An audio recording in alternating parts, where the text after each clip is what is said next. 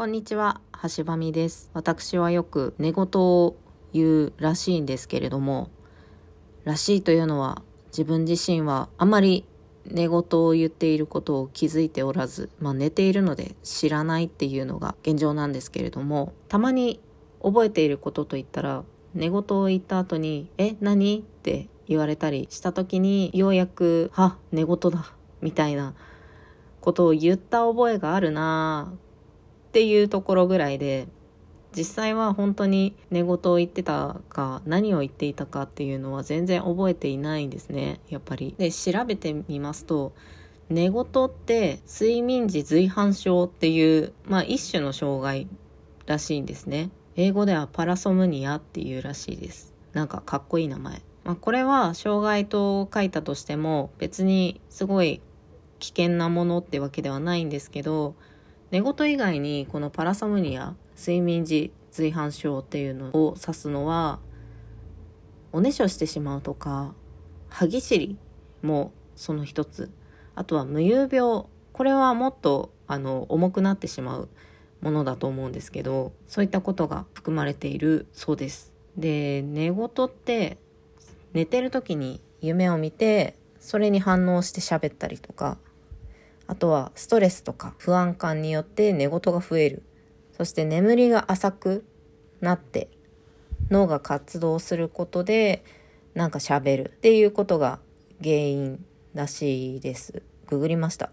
まあ、とはいえ、なんで寝言を言うのかっていうのは原因はっきりする、特定することっていうのは難しいみたいですね。で人間だけじゃなくて動物、犬猫も寝てる時にワンって喋ることもあるみたいです。で、私の場合、ちょっと結構長いことを喋るみたいで、一部紹介したいと思います。あのさ、明日さ、本当にさ、生クリーム焦げてる？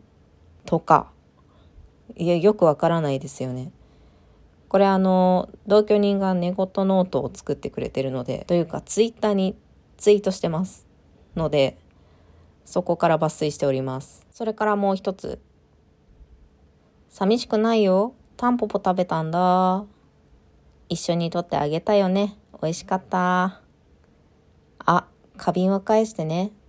タンポポの花を花瓶に挿していたんでしょうか。おそらく夢の中ではそうだったんだなと思いますが、あげて食べるらしいです。これも尻滅裂。あとは、急に、はぁ、はぁって始まって何かと思ったら、魂が、って突然言ったらしくて、思わず同居人が口塞ぎに来てくれたっていうエピソードもありました。あと一番面白かったのが、うーん、困ったって言ったら、何に困ったの？って話しかけてくれたみたいで。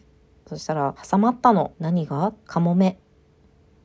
カモメがどこに挟まったのすやー。という、よくわからない事件が夢の中で起きてたようです。ここまで喋る寝言、まあ、なかなか迷惑だなって思うんですけど突然喋り出す。あとは突然歌い出すこともあるみたいで、まあ、どうにか改善できないものかなって思ってるんですけどなかなか改善策っていうのはないみたいで本当にリラックスして寝ましょうとか寝具は変えてみてはいかがでしょうか？とかそういうことばかりなんですけど、まあ、変えても治らずリラックスリラックスの仕方ってわからないんですよね。リラックスしてるつもりなので。どなたかご存知の方いらっしゃいましたら寝言を言わない秘訣教えていただけたら嬉しいです。そんな感じでお久しぶりのラジオトーク投稿してみました。皆様お元気だったでしょうか？私は今絶賛転職活動をしております。頑張って新しいところ見つけたいと思います。今日はそんな感じです。それでは